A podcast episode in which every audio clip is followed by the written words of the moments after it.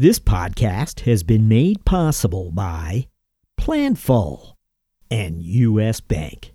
Hello, this is Amy Shelley, the CFO from the Options Clearing Corporation, and you are listening to the CFO Thought Leader Podcast. This is episode 601. We put a very audacious goal out there to grow to 300 communities by the end of 2021, which is about a 25% growth for us from where we were at the end of last year. Now, of course, some of those timelines are going to be impacted by the current state of the world, but that's still our goal. Maybe not by the end of 2021, we might be a quarter or two off, but that's still our goal. And we're able to do that without borrowing any more money. And the reason we can do that is because we're understanding our cash flows so much better.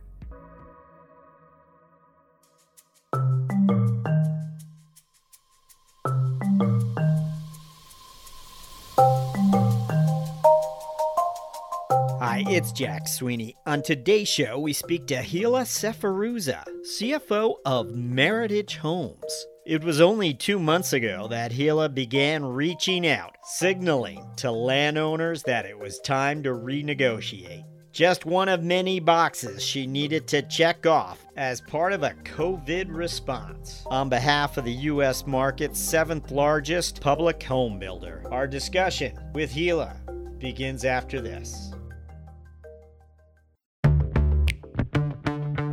In an ever changing world, it can be tough to keep up with the latest FP&A trends and innovations that keep you ahead of the game. Luckily, there's a podcast for that. Tune in to Being Planful, the podcast for finance leaders and planning experts, and stay in the know about what's happening in planning and forecasting.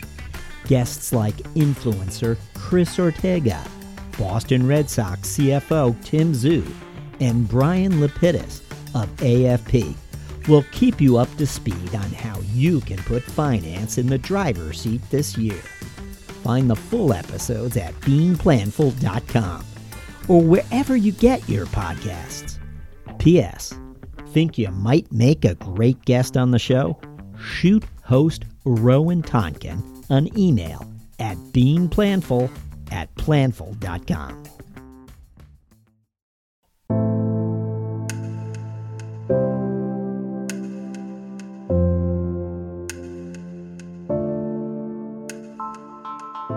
Hi, it's Jack Sweeney. We're speaking with Hilla Sferruzza, CFO of Meritage Homes, the seventh largest publicly held home builder in the country. Hilla, welcome.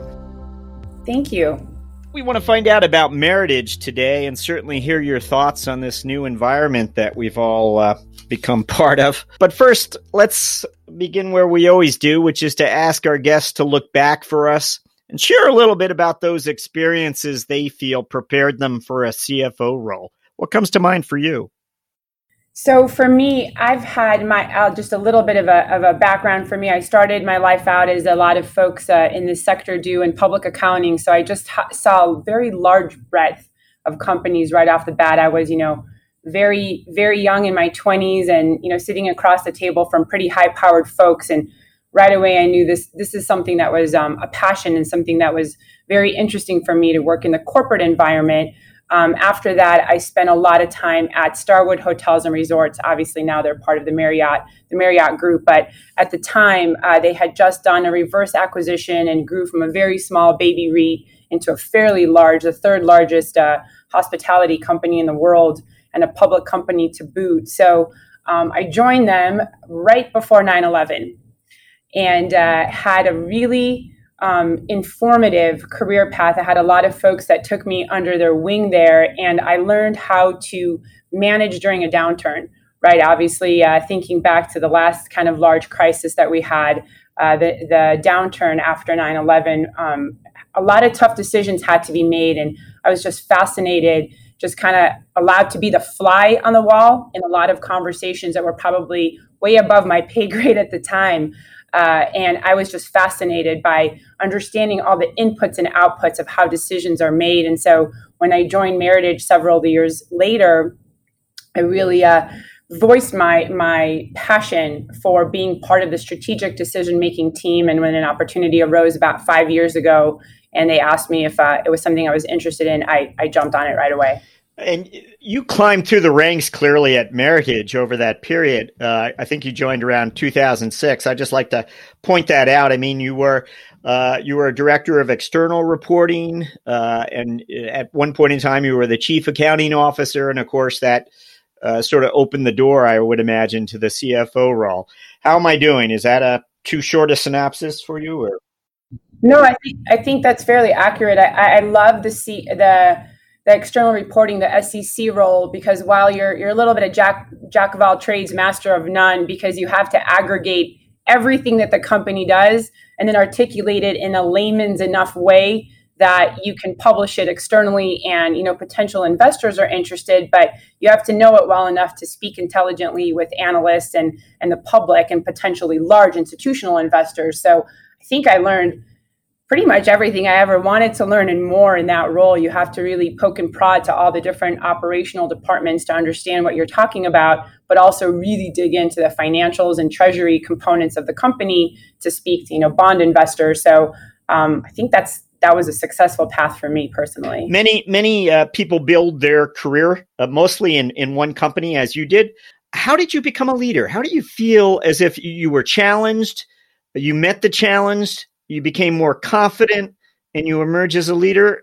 How would you describe it? Was there one specific uh, role that you had that you felt allowed you to demonstrate your leadership qualities? So I think for me, uh, I don't know if it's a specific role. It's maybe more a more a personality trait and folks that were um, willing to offer me a lot of opportunities. I am perpetually curious. I just uh, you know, I'm definitely not a role player. A lot of times I'll be in meetings and I'll give opinions and I'll see some folks in the room say, is that the CFO or the COO? She certainly has a lot of opinions about operations. But for me, I don't think that you can be a successful CFO unless you understand the operation. So, you know, I'm not agnostic about whether we make, you know, widgets or homes. I'm extremely passionate about home building. You know, people laugh at me. I own three Meritage homes. I'm on my third one. I'm absolutely passionate about what we do. I kind of joke around, you know, I'm not only an employee, I'm also a customer. So I, I give feedback that sometimes people here don't don't want to hear. You know, if I've had a hiccup or something with warranty or something didn't go smoothly, I, I give really fair and honest feedback. But the reason I'm living in my third Meritage home is because I absolutely believe in what we do. And that makes me want to dig in deeper and understand what makes Meritage unique. And the fact that we're known in the in the sector as the green builder is just something that's a personal passion of mine. So I feel like when I'm when I'm representing the company, I have so much faith and confidence in what we do because I fundamentally understand, but also believe in our product. A lot. I'll, I'll give you one little tidbit. Uh, uh when I first got here, our tagline at the time was building the American dream. And I know it sounds just very corny, but I really believe that. I really believe that we offer people the American dream. There's a lot of other countries where, you know, down payment is 50, 60% and you save your whole life to, to be able to afford a home. And for us to be able to do that in the US, and I see, you know, millennials and 20 year olds and 30 year olds having um, this amazing opportunity to own a house. I just think that's fantastic. you just provided us with one of the smoothest segues to our, our business question uh, that we've ever had. Uh, but I just want to let you know we're going to have a few more career related questions a little later uh, during the mentoring round for you. Uh, but our, our listeners know well, we want to learn more about uh, Meritage now. And uh, what what's really sets Meritage apart in the in the marketplace today? Uh, and again, you've already hinted at a few items, but when you describe this, uh, and again, you have different stakeholders, but what, what sets Meritage apart? So I think there's there's an overriding um, strategy for us, obviously, and it's based maybe more on markets.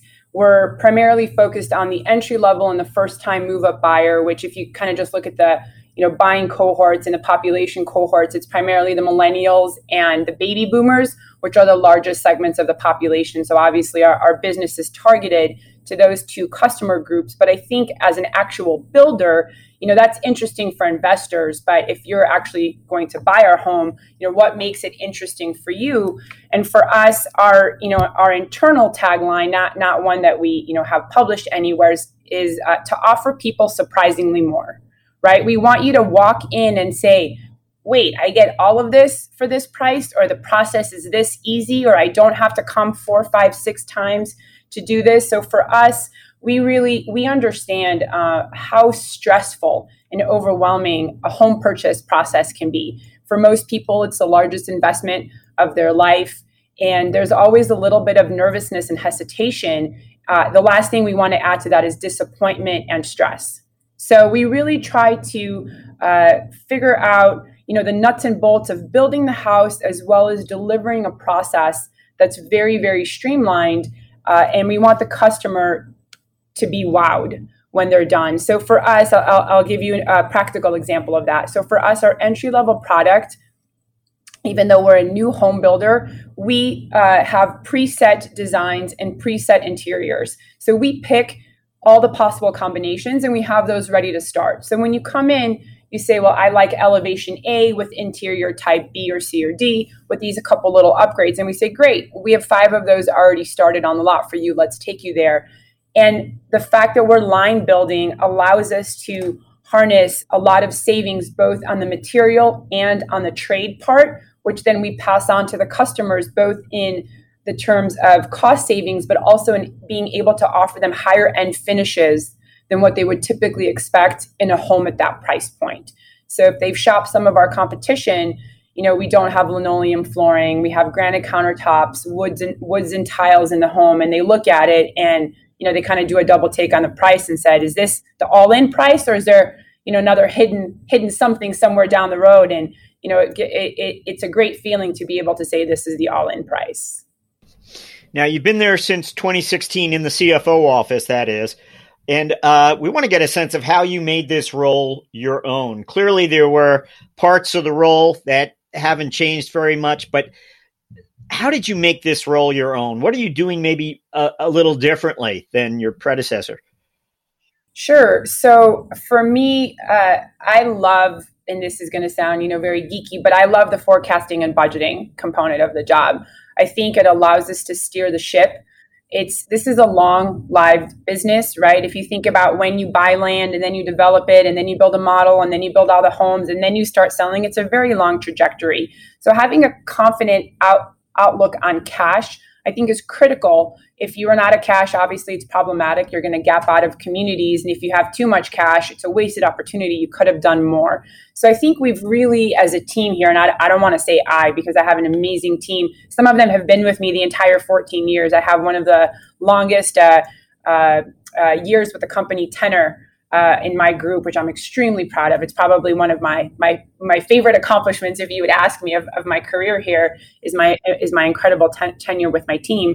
Uh, we really have focused on tightening and uh, improving our understanding of the cash flow process in our business. And I really feel like that's allowed us to get comfortable with the pre building of the inventory, right? It's very expensive to build homes. So if you kind of think back to what we just talked about on, on having the inventory that's kind of ready for our customer to walk into, that's a very expensive proposition, right? To have a whole bunch of homes ready in 250 plus communities across the country. So you can only do that if you're confident that your team has correctly helped you in assessing the cash flows. And I think we've put a heightened focus on that process. And then the other component is again just the the integration of ops into accounting and finance. And for me, uh, you know, I always tell I always tell my team because the dollars that we deal with in home building are so large, and I, I always have to remind them that's dollars. That's just not numbers, right? Those billions are dollars. So let's let's make sure that we understand all the components of what goes into it. And you know, I, I make my teams go out on site visits and we touch the dirt and we walk through a home construction process with our builders. You have to really live it and breathe it to understand how to model it correctly. It's not just numbers on a on a piece of paper. So I would say that's that's maybe the difference of, of where we used to be and where we are today. Um, you know, I could probably do a whole other segment on my IT team, which is probably my pride and joy right now. But uh, if you want to get into that, we can talk about IT as well. Well, I'm wondering if uh, when you talk about that integration of ops into finance and you talk about your people getting actually walking on the sites, I get a sense of that uh, you want them to understand all the challenges that that uh, those sites face in developing these projects and all the potential snacks that could come back and bite the cash flow and, and hurt other areas of uh, of the business. I'm wondering where you get that visibility, how you may have improved visibility into your cash flows. Was there is there a new number that uh, became visible, or you've had your team start uh, measuring something a little differently? Have you been able to uh, when there are going to be challenges that in the past perhaps didn't get on the radar until you know weeks now get on the radar more quickly. Am i describing this correctly or how would you if i was trying to say how have your lines of sight improved into that cash flow? How how was it done?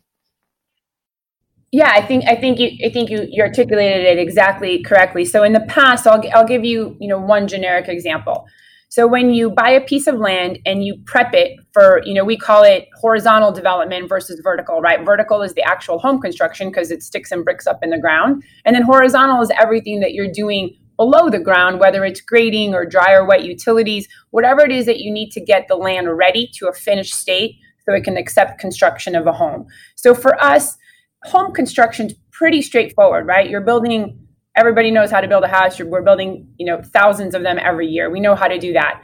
The uniqueness in our sector really comes on the horizontal side because every piece of land is just a little bit different.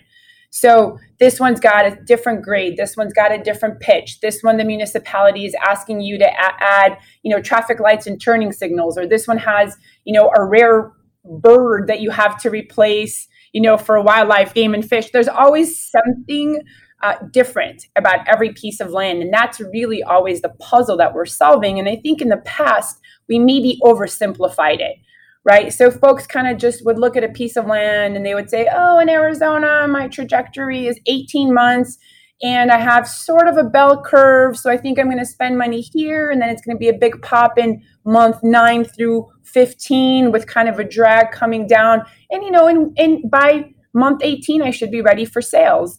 And the more we dug into it, the more we realized that that is maybe too far of a generalization. And uh, the cash flows definitely did not follow that pattern.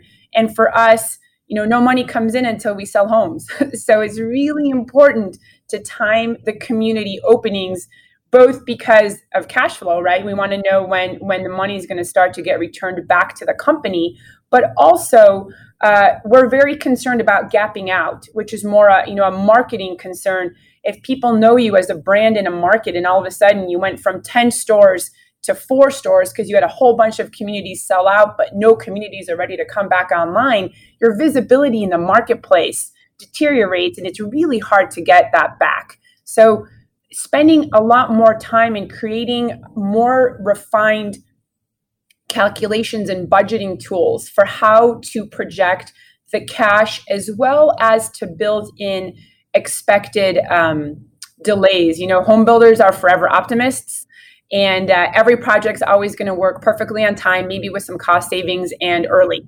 And that's not reality. So, you know, we have weather, we have municipal delays, we have inspections we don't pass the first time, we have life. Life happens all around you. We have COVID 19 right now. So things happen. And, and the, the, the more accurate and refined we got in that process, the more cash we realized we actually had and are able to redeploy. We, we put a very audacious goal out there to grow to 300 communities by the end of 2021, which is about a 25% growth for us from where we were at the end of last year. Now, course, some of those timelines are going to be impacted by the current state of the world, but that's still our goal. Maybe not by the end of 2021, we might be a quarter or two off, but that's still our goal. And we're able to do that without borrowing any more money. And the reason we can do that is because we're understanding our cash flows so much better. Earlier this spring, during March and April, uh, one, one of the things you were tasked with, of course, was going back to the land sellers and saying, let's, let's talk, let's renegotiate here under the circumstances. We're in an entirely different environment. Um, can you share some of what the first weeks of the pandemic were like for you?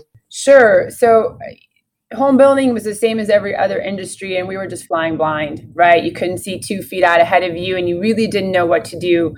And the largest cash outlay in our sector is land and development. So we knew that the first thing we needed to do is quickly pull back on that rein, right? That that's something that's 100% within our control, right? We can't stop construction of a home that someone's buying from us in the middle plus we can't typically stop construction anyway for safety for local safety issues so the the one the one lever that we knew absolutely we could pull was future land and development spend so luckily as a company we have long relationships and positive relationships with a lot of our land sellers right? This is a relationship that you that you foster over a long period of time and at times they're in there with you during the development process. So the first thing we did is you know had a call-a-thon really. I don't know another way to phrase it and just uh, got on the phone and started working the phone lines and connected with every every one of our sellers that had a near term expected closing or a near term development deadline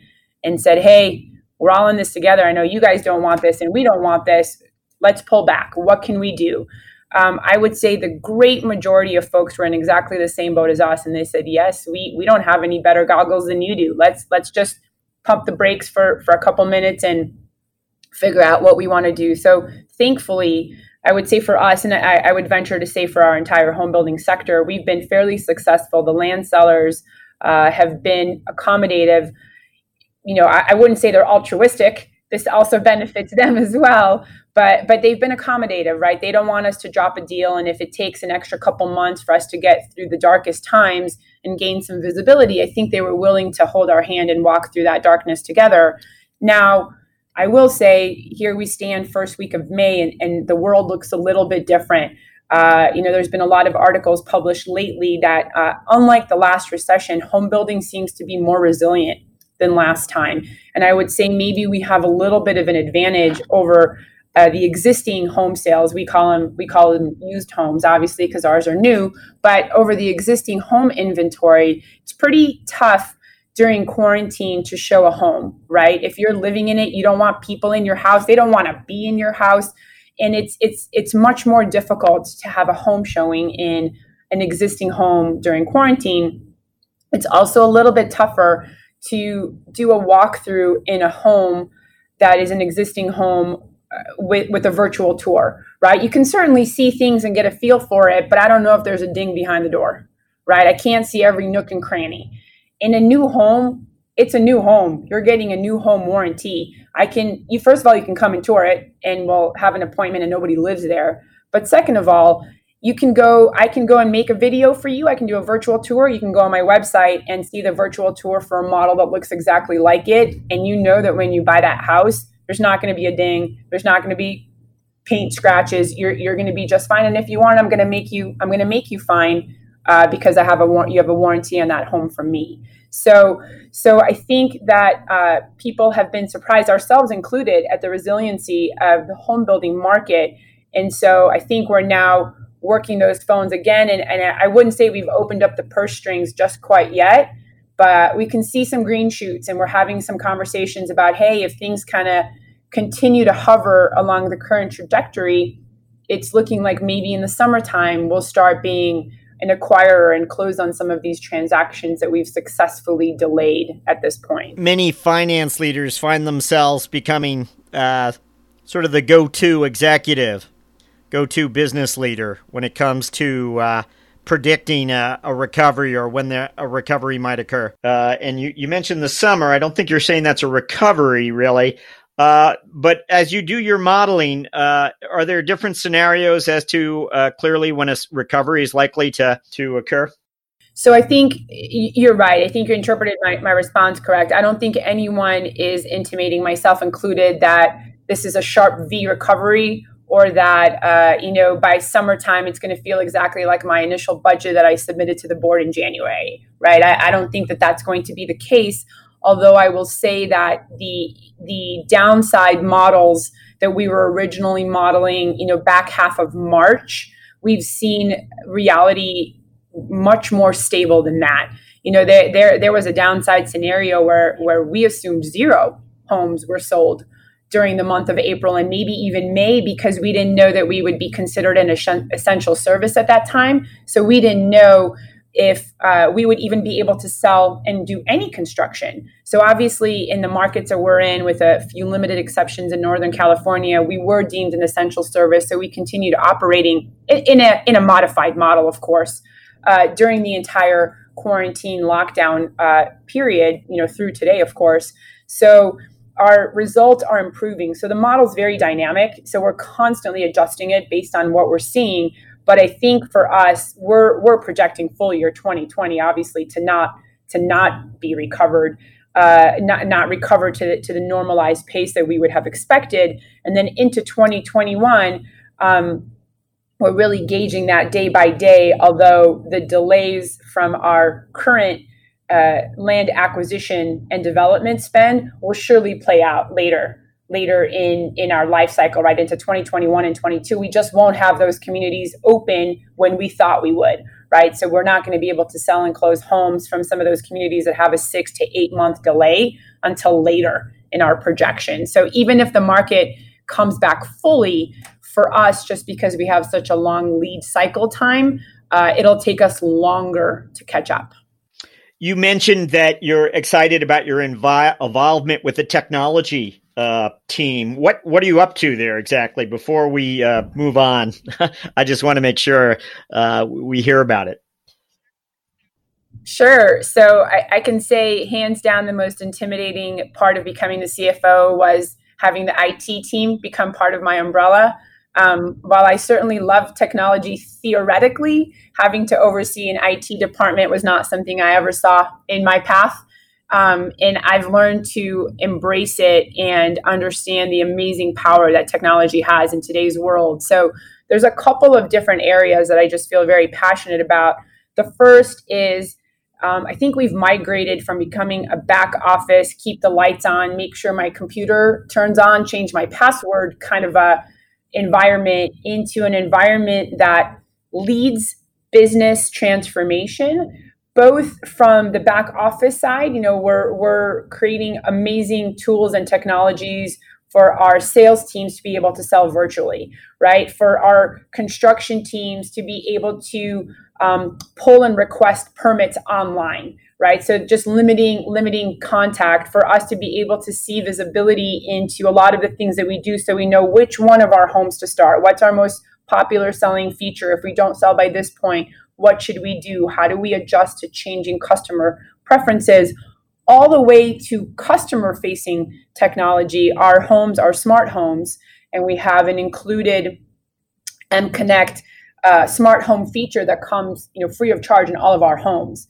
And that really came with the aid and help of the IT team here to understand the the technology behind what we're putting in the home and why we're picking the selections that we're picking and how it all becomes an integrated solution for our customers. So we're kind of seeing that come all the way through. I mean, down to being able to pre-qualify for your mortgage on our website, right? The integration of the mortgage function of our business with the customer facing website. That that's how the connection, um, the ability to collect your earnest money with you know a credit card uh, through a hyperlink, right? So we never touch your card. All of those technologies that are customer facing, uh, I think, are relatively new in the last three or four years, where people realize that the power of IT is much more than just faster reporting for the back office team. I, I, think you you had mentioned in the past to me that uh, virtual tours are, are part of the model going forward, or you're using them. I'm curious, do you have that visibility in to see how many virtual tours are given on a you know specific day? We do. So we're we're able to track if uh, requests for appointments that are coming into our call center are for virtual or live appointments and we actually disclose this so this is not uh, this is not confidential information we disclose this on our earnings call that 15% of all of our volume in april came from 100% virtual tours which is pretty phenomenal that's just a that's an incredible number if you think that people are are making a commitment for a home purchase, you know, a couple hundred thousand dollar home purchase uh, through a virtual tour, right? They're speaking to their their sales counselor online. They're seeing a, a pre-made video uh, uh, of the model home, and then their sales agent is actually physically walking them through the home and showing them the color selections, and they're making all of those decisions online. Um, it, it's it's a much higher number than we were targeting. I'll tell you that. But now that we've seen this 15%, I really think the sky's the limit. Um, doesn't mean that a person won't ever tour their home once we're out of quarantine, but it does mean that if we're having, you know, a sales event or a sales blitz and someone wants to lock in a house, they have a high level of confidence that they can do so virtually. And in terms of booking appointments, uh, and I'm asking when I say you, I'm, I'm curious, is it finance? Do you have visibility into how many appointments are booked? Is that a an indicator for you? It is. So for us, um, I, I, would say we, we have a, a Salesforce. Salesforce is our is our CRM platform, and we have you know internal dashboards that we've constructed, different ones for different teams. Obviously, the sales teams is looking at, at different different metrics, and the executive team. But for me, there's a couple of metrics that I just believe are critical. Uh, one of them is appointments set. One of them is appointments kept right? We want to make sure that they actually showed up, not just kind of got cold feet later on. Conversions of appointments to sales, right? Because at the end of the day, we only make money when we sell homes. Uh, and then cancellations, right? So I'm very hyper focused on cancellations because if you're selling a lot of homes, that's wonderful. But if an equal amount of homes are backing out, then you you really just treaded water in place. So for me, I look at cancellations and then I go one level deeper and then I try to understand why people are canceling and the mortgage team is also part of the finance team. So typically i can i can go to my head of the mortgage eh, financial services operations and ask him to dig a little bit deeper and say okay is it just cold feet? And that's something that i know we can kick to the marketing team and they need to do a little bit of a you know tighter job getting people to overcome their fears. Is it legitimate issues currently related to covid-19 you know if it's job loss or furloughs okay, I understand that. Maybe that's someone that I put in the opportunities bucket to revisit in six months, and we can come back and open up that dialogue when, when the market clears. Or is it folks that couldn't qualify for whatever reason? And then I, I know I need to work with my mortgage group to see if we can offer additional mortgage products. Is there some something that we can do that isn't maybe in our traditional wheelhouse that we maybe need to consider now because people's credit looks different or the ability to qualify is different today than it was just six months ago. I'm wondering how, uh, just in relation to cancellations, I mean, was there some some place in time where during a meeting, uh, as the finance leader, you began engaging people to determine sort of the anatomy of a cancellation, all the factors sometimes that trigger a cancellation? How do we address them earlier? Or how do we identify them? Let's let's first identify them. Was that ever part of a discussion, or is that just an ongoing something that's been ongoing from the first days you stepped uh, into uh, Meritage? So it was something that was always in the background. Although I will say there is, I, I remember it clearly since you mentioned was there a turning point moment. It's when we made the decision to be focused on the entry level buyer is when we decided to start collecting significantly more data about the reason for a cancellation. And, and that's that's twofold. Number one our entry level buyers tend to have a much higher cancellation rates than traditional move up buyers. So we knew we were going to see a spike and that's okay right? Because if my funnel is bigger for the number of potential client customers coming in there's going to be a higher cancellation rate and i'm absolutely fine with that. You know i'll take keeping 80% of 100 people versus 90% of 10 people, right? So I'm okay because my funnel of potential buyers got bigger. But because the cancellation rate increases with the entry level buyer, you really need to understand why. And if it's things within your control or not within your control. I mean, I don't want to waste any any effort on things I don't control. And the the reasons were kind of all over the place. We didn't have consistent categories, and it was really up to the loan officer who, t- who took the response or the sales agent who took the response to kind of come up with a sentence. And it was very, very hard to analyze it. So we said, okay, well, what are the major buckets? and what are the ones that I I'm disappointed but can't take action versus frustrated that we didn't we didn't hit it right the first time. And and obviously we're focusing all of our energy on the ones that are within our control and you know whether it's marketing, sales, mortgage, whatever team it is that kind of owns that reason, we're constantly honing in on it. I mean, I'll give you an example. If we're hearing that a lot of folks are having issues with down payments or there's a lot of fear of what if I get furloughed, we might if we hear that in our cancellation rates, we might change our sales incentive the next week or the next month to specifically address that concern, right? Instead of offering you a discount on your appliances, uh, maybe we switch that to we'll help you with your down payment. Because if that's the hurdle that you needed to overcome to stay in the house, uh, let me help you with that hurdle. So it's helping us make better operational decisions. And like I said, it really came to light when the number increased dramatically with our shift to entry level. Some wonderful extra insight. Thank you. Uh, we want to jump to our uh, sort of our signature question, uh, which is where we ask for a finance strategic moment. And again, you've had these all along the way in your career, no doubt, uh, Hilla, but this is where we just want you to illustrate one for us where you could reveal how finance played a strategic role. And I think that's what we were just talking about all throughout the business and operations being so well integrated there. But maybe you can uh, help us by just uh, illustrating one more. Uh, when we ask for a finance strategic moment, what comes to mind? For me, a finance strategic moment probably comes most in a board meeting you know, board meetings tend to be very focused on strategy and operations, and typically the CEO and the COO are the ones the board wants to hear from, understandably and appropriately. Uh, for me, as uh, in, in, the natural progression of, of my role in the CFO, as the board started to realize the interconnectivity between finance and operations, not just from the budgeting perspective, but okay, how are we going to offer mortgages to the entry level buyer? How are we going to finance the additional specs that are, our speculative inventory that our strategy is looking for? How do we get to that 300 community count? What are we doing to ensure that that's all humming and working together without putting the company at incremental risk? And when they started posing those questions jointly, to, to myself and the COO, and they realized that our relationship is very, very symbiotic. That was kind of my aha moment where I realized that, you know, this isn't a silo. I don't work in a vacuum. He doesn't work in a vacuum. We certainly know that because we're very close at work and we talk a hundred times a day. But it was great to to see that that light bulb flash in the boardroom where they understood the interconnectivity of the two.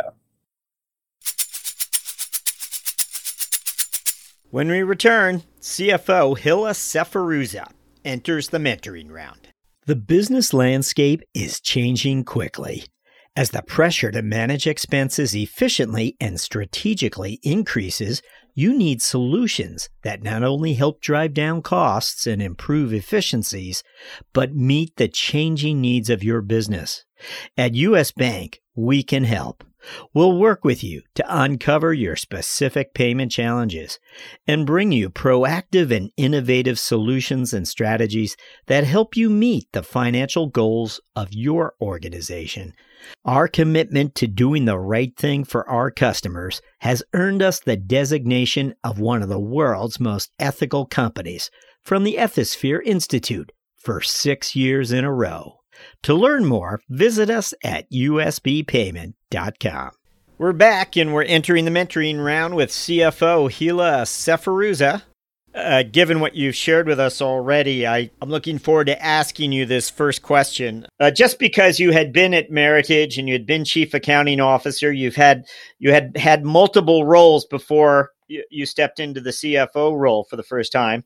When you do step in, you know, what could have been left that you didn't really know about the role? There must have been something, though. And the way we usually ask this question is what is that piece of advice you wish someone had given you when you uh, stepped into the CFO role for the first time? Any anything you have to share there? You know that that's a pretty that's a pretty insightful question. I can tell you, um, my my mentor and the gentleman who retired when I stepped into his role.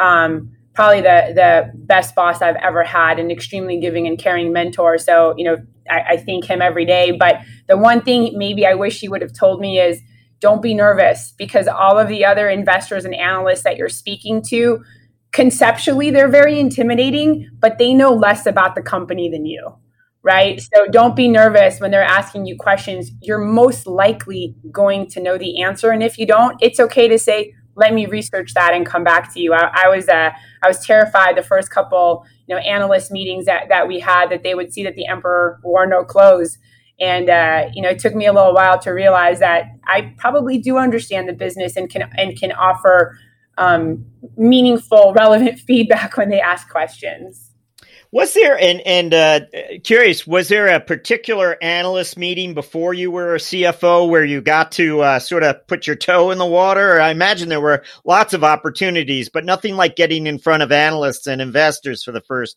first time. Is there anything spring to mind?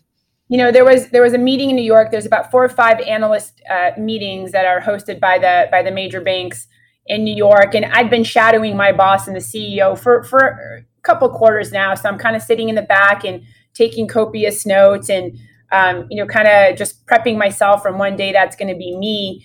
And uh, typically you have one-on-one sessions and then you also have a, a live presentation. And I, I was always the one that prepared the slides for the ceo and the cfo and uh, the the CFO at the time did a little bait and switch on me, and he I didn't realize that that he changed the lead slide and he put my name, not his, and we're getting there, and I'm sitting in the audience ready to take notes, and he goes, "It's you."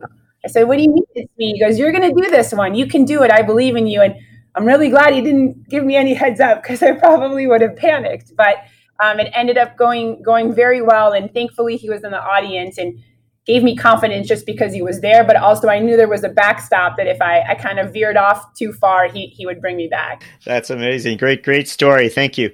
Um, now, ask you to look uh, sort of on the personal side of things for us. Is there a, some habit or daily routine, something you do outside the office, even that you think in some ways has paid dividends to your professional side? Again, this is something you do. It might be a routine. A lot of finance leaders talk about exercise. That gets a little old, so I'm always looking for original original habits. But what would you what would you share with us? Anything? I mean, I, I, I will give a, I will give a shout out to exercise because I'm I'm a little bit obsessed with exercise, but I, I will say that's not my thing.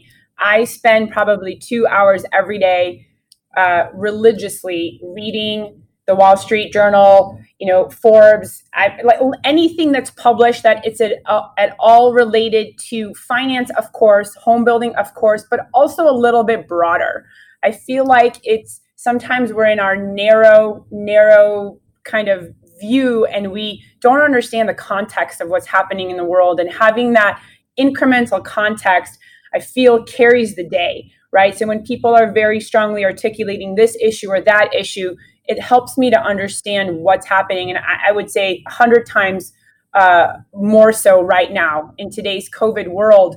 You know, understanding what other companies are doing, how is the world viewing, you know, finance, but also return to office, right? How are other companies managing that integration process? How are other companies managing virtual workforces? Just having that breadth of knowledge, I, I feel um, I'm, I'm very stingy with that time in the morning and I kind of shut my door in the office and I don't really let people in. I block out my calendar. I think that's maybe the most important thing that I do every day. Is there a book you'd recommend to aspiring finance leaders? So I would just uh, recommend this to everyone. So one of my favorite books of all time, and it's a little bit older right now, but it was I think it came out in 16. It's Shoe Dog, and it's a memoir by the founder of Nike, Phil Knight and um, it's a very humbling uh, first person experience of a leader who obviously became wildly successful, but his personal trials and tribulations, it really humanizes the C suite, I think, and gives you a good insight, kind of like how I mentioned before that.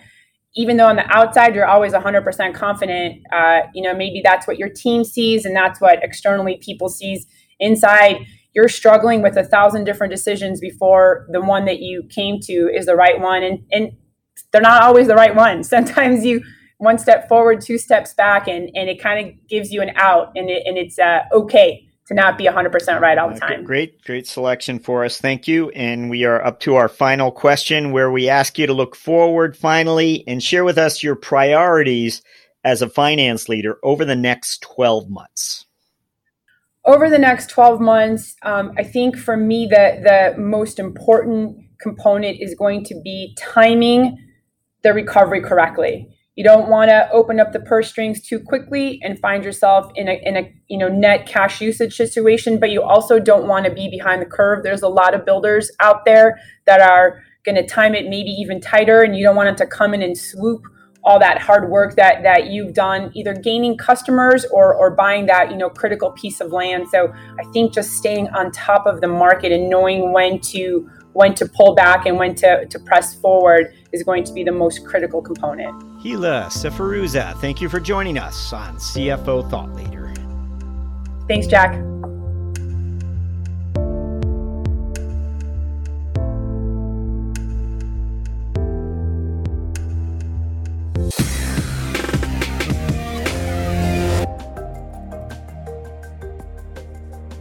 Hello, listeners. Do us a favor be certain to subscribe to CFO Thought Leader on Apple Podcasts, or if you're an Android user, check us out on Spotify or Google Play. If you like the show, please recommend it to a friend. Oh, and by the way, the CFO Yearbook 2021 print edition debuts on Amazon this quarter, featuring 100 profiles of finance leaders from our 2020 season. Would you like to learn more about our CFO guests? Order the CFO Yearbook 2021. Thank you for supporting our efforts to bring you career journeys of CFOs driving change.